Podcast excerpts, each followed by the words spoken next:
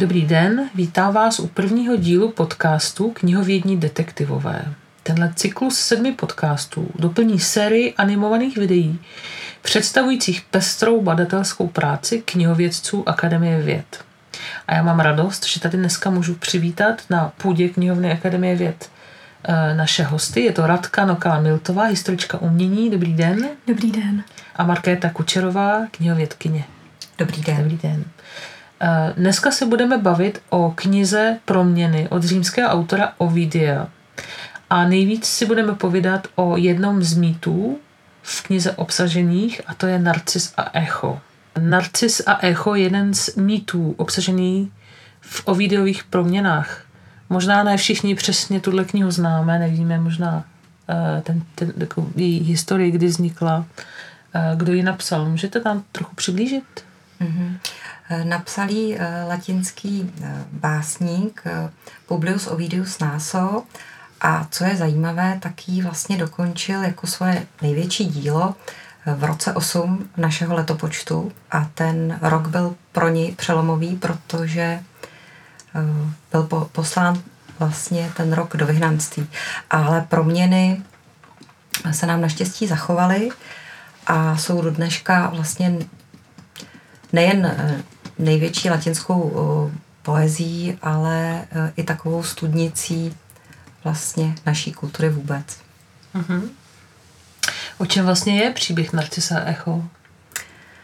No, jedním slovem je to příběh o velké bolesti. Je to příběh, který vlastně začíná velkou bolestí, začíná znásilněním. Nymfo znásilnil říční bůh Kefísos a z tohohle toho se nymfě narodil krásný chlapeček, kterému dala jméno Narcis. A šla se potom poradit s věštcem, jestli bude dlouho žít. A ten věštec jí řekl zajímavou věc, řekl jí jenom v případě, že nepozná sám sebe. A to je vlastně hlavní motto Narcisova příběhu. A potom nám děj jde dál a k Narcisovi neodmyslitelně patří nymfa Echo. A Ovidius píše, jak Narcis je vlastně krásný a pyšný a zamilovávají se do něho lidé bez rozdílu věku a pohlaví a Narcis na jejich lásku nereflektuje a jsou zklamáváni. A tak jednoho dne vlastně, když už to úpění těch zlomených srdcí se dostane do nebe, tak bohyně Nemesis, bohyně odplaty, řekne tak dost, zastavme Narcise a vlastně Narcis bude tady za to potrestán. A bude za to potrestán tak, že se takovým zvláštním způsobem zamiluje do svého odrazu, který vidí ve vodní hladině a neví o tom, že to je on sám. A nakonec, když to zjistí, tak to jeho zlomené srdce vlastně skončí tak, že chce radši zemřít a skutečně zemře. A potom se stane taková tajuplná proměna, kdy z Narcise se nic nenajde, ale najde se místo něj ta narciska, kterou my známe.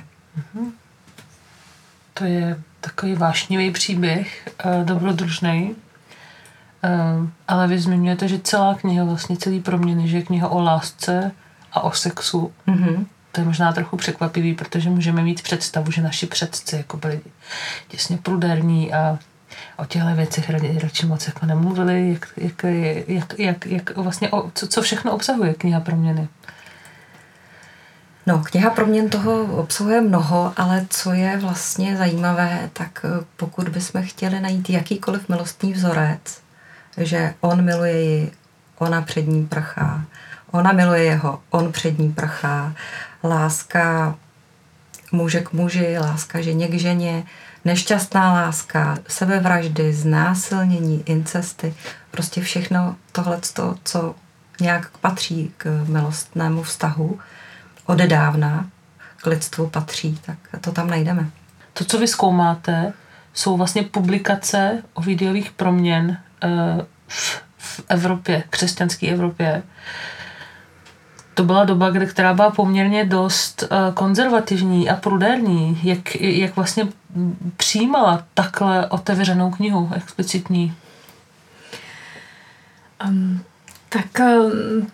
Křesťanská Evropa tuhletu knihu přijímala tak, že si ji upravila. Že vlastně takový ten nádech erotičná, nádech jisté pornografie vlastně byl trnem v oku už v době, kdy Ovidius to dílo sepsal. Takže úplně není to tak, že by to souviselo jenom s křesťanstvím, ale dokonce vlastně ta veškerá milostná díla Ovidiova se stala vlastně oficiální záminkou pro císaře Oktaviana Augusta, aby vypověděl Ovidia z Říma. No a potom vlastně po staletí, když se Ovidius vlastně, jak se to Ovidiovo dílo udrželo a začal se znovu opisovat a později vydávat dál tiskem, a tak se samozřejmě veškeré autority snažily to nějakým způsobem upravit, to dílo očistit, takže bylo z něj odňato veškeré takové to nebezpečné. A aby bylo možné jej přiblížit třeba školákům. Protože přeci jen, ač Ovidius mohl být frivolní, tak pořád byl vlastně základem latinské výuky a výuky latiny. Takže se vybíraly takové ty vhodné pasáže, na kterých se latina učila. Takže to, co vždycky dělalo takovou vlastně náhradu za tady ty nevhodné pasáže, tak byly komentáře, které to vlastně celé se snažily přiblížit křesťanské nauce a naopak se vlastně hledaly paralely s křesťanstvím, takže třeba v Apolónovi se spatřoval Kristus. Podobně. A tohle je něco, co přetrvalo až hluboko do 17. 18. století, kdy vlastně ta Ovidiova díla se takhle přibližovala křesťanství. A stejně tak se Ovidius stal terčem některé kritiky a některá vydání byla zničena a některá vydání se dostala na takzvaný index těch zakázaných knih, která už nesměla být znovu vydávána. Mně se ještě líbilo při přípravě tohle rozhovoru, jak jste zmiňovala, že na ilustracích často byly jako zakreslované ty intimní partie těch postav takovými jako kalhotkama, aby to neporušovalo. No, ilustrace vlastně podléhaly té cenzuře ještě víc než text. Jo. Text je samozřejmě nebezpečný, slovo je nebezpečné. Nebezpečné pro ty, co umí číst. Ilustrace jsou dvakrát víc nebezpečné, protože tím rozumí i ten, kdo neumí číst. Samozřejmě ta populace tehdejší, když si představíme dobu před několika lety, byla poměrně z velkého procenta stále negramotná. Ty ilustrace mohly dostat do ruky děti, nevzdělení lidé. A když si představíte obrazy, které dnes visí v galeriích, tak ty neměly velké obecenstvo. Ty si objednal někdo, kdo si je pověsil někde do svého zámku, ale nechodili se na ně dívat děti ani jaksi velké obecenstvo, jako dnes do galerií chodí. Ale takovou knihu, které se staly dostupné už potom od 16. století, tak tu si mohla vzít kdokoliv a teď tam mohly být ty nebezpečné obrázky plné těch nahatých žen a nahých mužů a odkrytých klínů. A tohle se stalo velkým předmětem cenzury. A buď se to zamalovávalo, nebo se ty ilustrace měnily, vyškrabávaly se, některé se přímo vystřihávaly. Třeba v kroměřížských sbírkách jedno hezké ovidiovské vydání, kde jsou takhle přeškrtané a vystříhané obrázky, které spodobovaly nějaké milostné dvojice. A vy se, Markéto, těmi ilustracemi obecně dost zabýváte vlastně? Ilustrace, myslím si, že jako na první pohled může působit jako přesný odraz díla, ale přitom je to taky interpretace. Jaký výjev si vyberu k ilustraci, i to, jak ho vlastně stvárním, už zase mluví o tom, v jaký době žiju, jaký názory mám, co se vlastně dozvídáme z ilustrací k Narcisovi a Echo. No, jednak je to vlastně interpretace toho příběhu, takže už vůbec je fascinující, že někdo si vybral zrovna, nebo vytáhl z toho příběhu ten daný obraz. A potom se taky dozvídáme jednak dobový vkus, protože Narcis byl krásný mladík, aspoň tak ho popisuje Ovidius, byl prostě člověk, do kterého se lidé zamilovávali naprosto přirozeně pro jeho nějaké kouzlo, takže tam můžeme spatřovat nějaký dobový vkus, jak vypadal vlastně hezký mladý kluk a zároveň Echo byla i krásná dívka, byla nymfa a nymfy byly vždycky krásné, takže tam můžeme najít prostě takový jako dobový ideál krásy, ale zároveň tam se odráží i účesy, móda, protože v některých těch tiscích zpřítomňovali ten příběh, vlastně jakoby ho modernizovali pro tu dobu, takže tam najdeme to, jak se lidé oblíkali, jak chodili učesaní a později v nich najdeme to, jak si vlastně oni představovali sami ten dávnověk, ten svět těch antických mýtů a to byla zase jejich představa vlastně o tom, jak to v tom pradávném věku bez časí asi mohlo vypadat.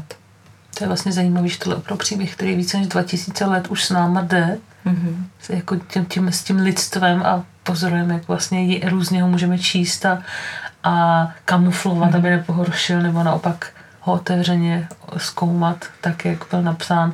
I sám Ovidius, to už jste zmiňovala, vlastně šel do vyhnanství kvůli tomu, že teda to bylo sprostý nebo nesplňovalo to taky nějaký standardy toho, jak má literatura vypadat. Ano, byl to oficiální důvod, že Ovidius kazí mládež mm-hmm. přímo a to byl oficiální důvod jeho vypovězení do vyhnanství. A vy jste zmínila, že on vlastně tu knihu chtěl spálit a trochu náhodou se vlastně nám zachovala. Že? No vlastně díky tomu, že už v té době, kdy ten rukopis vlastně dopisoval nebo měl nějaké první svoje poznámky, tak je dával kolovat přátelům a ty je vlastně kolovala tady to dílo v opisech a on sám, když právě odcházel do toho vyhnanství, tak ten rukopis z nějakého zoufalství, steku, prostě bolesti zničil, ale díky těm opisům se nám vlastně zachoval. Mm-hmm. Tak to máme asi docela štěstí, nebo minimálně vy jste, Radko, zmiňovala, že svět by byl dost jiný, kdyby vlastně se proměny nezachovaly. V čem byl jiný? Asi kdybychom se snažili vymazat, měli stroj času a vymazali bychom proměny ze světa, tak bychom vymazali obrovské množství uměleckých děl. A protože Ovidius se stal opravdu biblí všech malířů a biblí umělců. A když bychom se podívali na umělecká díla v minulosti, tak ty můžeme tak jednoduše rozdělit na dva takové velké balíky. Jedny vychází z křesťanství, většinou z Bible, a ty druhé, to jsou náměty, které nejsou křesťanské, které čerpají prostě z různých dalších literárních zdrojů. No a tady z toho druhého balíku víc než 50% čerpá jenom z těch Ovidiových proměn.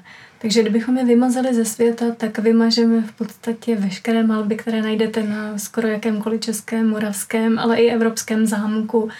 Neměli bychom výzdobu Versailles, neměli bychom výzdoby zahrad, neměli bychom takřka nic, co by se vztahovalo k antické mytologii. Vymazali bychom vlastně většinu západní evropské kultury. A je teda zvláštní, že v tom doslovu Ovidiově, jako kdyby on sám tušil, jak zásadní knihu napsal. Možná to byl opravdu vizionář a mystik, že měl nějaký vhled. To mě přišlo hrozně zajímavý. No tak jednak si myslím, že Ovidia opravdu políbila můza Eráto a že to v té době takhle bylo, že se člověk napojil na zdroj a jenom vlastně skrze sebe nechal protékat ty verše. To myslím, že určitě to takhle bylo a myslím si, že byl vědomý toho, že napsal svoje největší dílo.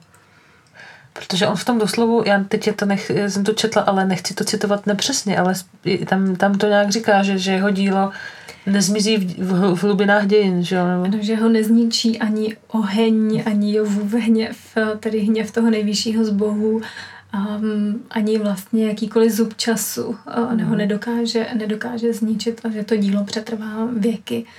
A tohle je něco, co skutečně má obrovskou platnost a potvrdilo se. A to si myslím, že v tom je to opravdu vizionářské. Je zajímavé, že on sám svojí vlastní rukou na něj sáhl, na to dílo v tom zoufalství. Ale potvrdilo se to, co... se to potvrdilo. Ale je tohle, kdyby kdokoliv si napsal do knihy, tak si budeme myslet, že je neuvěřitelně nenamyšlený, ale on vlastně měl pravdu, že to opravdu naplnilo. Nebo naplňuje pořád, jo? To pokračuje dál. Ten zájem pokračuje dál a zajímavý je taky, že vlastně ten odkaz si neseme každodenně vlastně i třeba v naší mluvené řeči ani se neuvědomujeme, jaký všechny pojmy vlastně z té knihy vzešly a používáme je. Tak kromě narcise to víme, že když se někam řekne, že je narcis nebo narcisní porucha osobnosti, to je psychologická charakteristika. To se běžně používá, jako už prostě to známe, ale není to zdaleka jediný pojem. Jaký jsou další ještě? No, myslím, že hermafroditos určitě, to známe a to je vlastně v příběhu v Ovidiovi. Potom obrovské množství dalších postav, asi která jména jsou běžná, ale potom známe Ovidia skrze celou řadu stromů a květin, ať už je to Myraha nebo Hyakintos, právě onen narcis a další květy, Adonis, což je vlastně taky proměna v květ. A v podstatě, kdybyste se i podívali na třeba latinské názvy květin a stromů, tak jsou to vlastně ty mýtické postavy, které jsou za nimi. Takže to taky všechno vlastně vytvořil Ovidius. Ještě tady mám pojmy echo a gracie.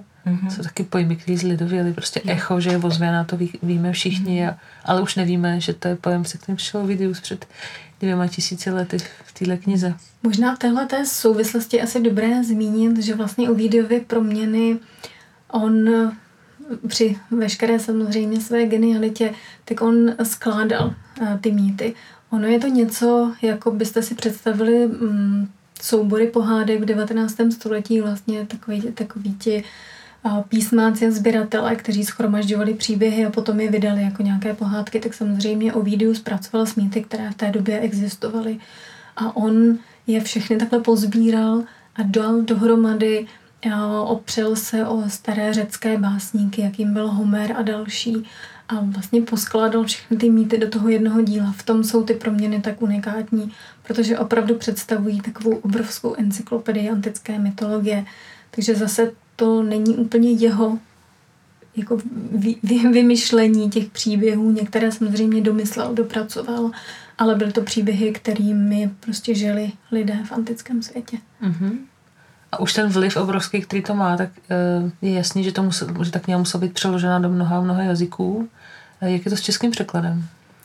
No, to je hodně zajímavé. My máme vlastně dva úplně do dneška vlastně dva skvělé překlady, které si můžete půjčit v knihovnách Burešův až Štýbnicův, ale co vlastně to bych nahrála Radce, protože myslím si, že jako jeden vlastně, nebo první český překlad, který vznikl, tak vznikl úplně naprosto fantasticky. První rukopisný překlad Ovidiových proměn v plné šíři. To znamená, že to je překlad celého textu Ovidiových proměn.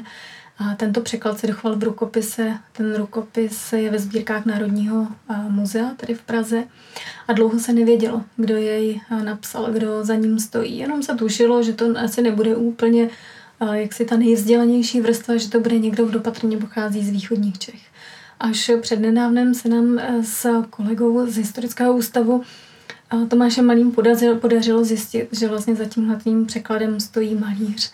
A to byl chrudimský malíř Josef Čeregety.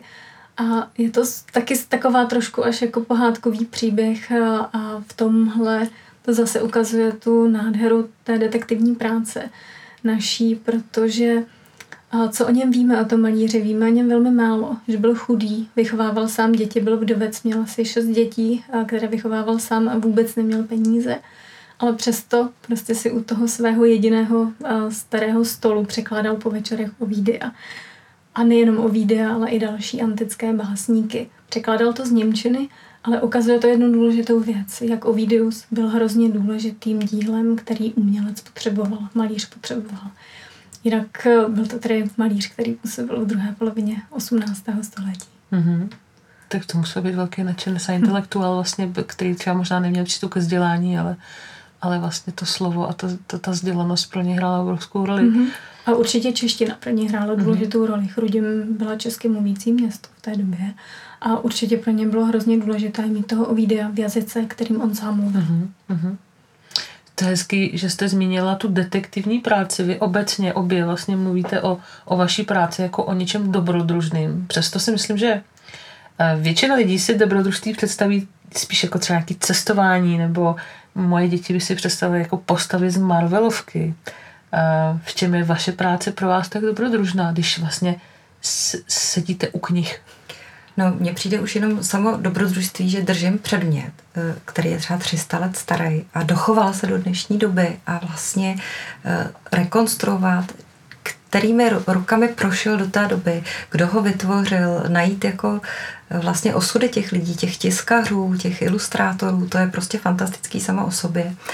A vůbec to ponoření do mýtu mi to přijde jako takový fakt výlet do fantastický krajiny, jako snový, a ty ilustrace ještě jsou nabitý symboly, protože tehdy lidi vlastně ten smysl zakrývali do symbolů, a objevovat ty symboly, které my už třeba dneska jim nerozumíme, běžně je neznáme, ale vlastně jako takovou detektivní prací přijít na to, co tam ten malíř nebo ilustrátor ukryl, tak to mně přijde jako velký dobrodružství. A jak se na cestě za tímhle dobrodružstvím protínají vlastně vaše dráhy historičky, umění a knihovědkyně? V čem si můžete pomoct nebo se doplnit, podpořit? No, já určitě se můžu Radky kdykoliv zeptat na cokoliv, co neznám, protože ona je studnice vědomostí, že, o proměnách, a zná toho moc jí toho prošlo rukama. A zároveň, jak se vždycky ilustrace proměn, jak se ilustrátoři inspirovali od malířů a malíři zase od těch ilustrátorů, od znalostí těch knih, tak vlastně i tak je, myslím, ta naše práce propojená. Ta práce je opravdu propojená moc, protože prostě pořád pracujeme s těmi stejnými díly a ten malíř snažíme se vždycky nějakým způsobem vcítit do doby, kterou zpracováváme, a v tomhle je ta detektivní práce. Takže já, když se dívám na nějakou fresku, tak zatím potřebuji vidět nejenom ten příběh, potřebuji zatím vidět tu osobnost, která to vytvořila. A to je také strašně důležité pro historika umění. Není to jenom ten malíř, ale je to někdo, kdo si to tam chtěl nechat namalovat.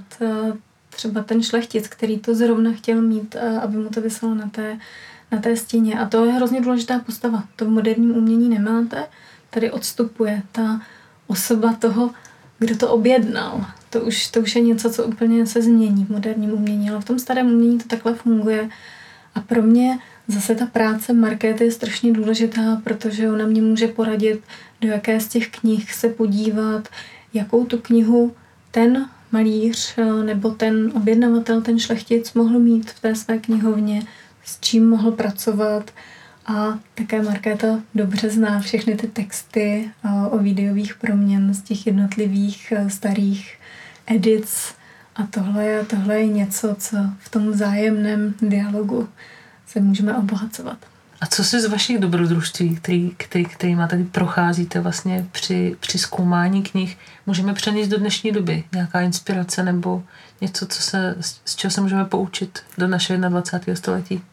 Já myslím, že úžasná věc na Ovidiových proměnách to je, jak vlastně moderní dílo to je. A jak si můžeme uvědomit, že není nic nového pod sluncem a vše už tady jednou bylo.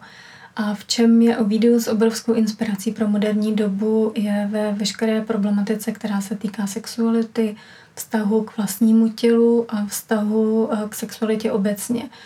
A k tomu, jak se vnímáme, k vlastní identitě, kde opravdu nám ukazuje veškeré možné scénáře toho, že člověk může být stejně tak se cítit být mužem či ženou, nebo jakoukoliv jinou bytostí s jakoukoliv sexuální identitou. Všechno už to bylo. Takže to, co se nám moderní doba snaží, jak si právě v té tradici příliš jaksi křesťanské, prudérní a svázané, vštípit, že je to nějaký výmysl posledních pár let, že něco je divného, tak nic není divného. Všechno už to bylo a je to naopak naprosto přirozené.